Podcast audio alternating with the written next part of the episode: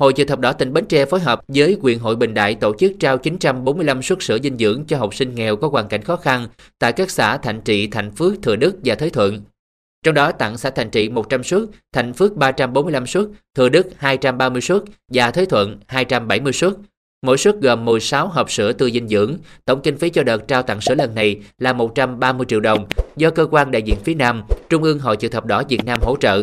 Đây là hoạt động nằm trong chương trình dinh dưỡng cho trẻ em nghèo khuyết tật năm 2023 của huyện Bình Đại, nhằm giúp cho trẻ em nghèo có hoàn cảnh khó khăn, trẻ em khuyết tật được chăm sóc tốt hơn, được hỗ trợ nhiều hơn về vật chất tinh thần để dương lên hòa nhập với cộng đồng, có điều kiện đến trường như trẻ em khác.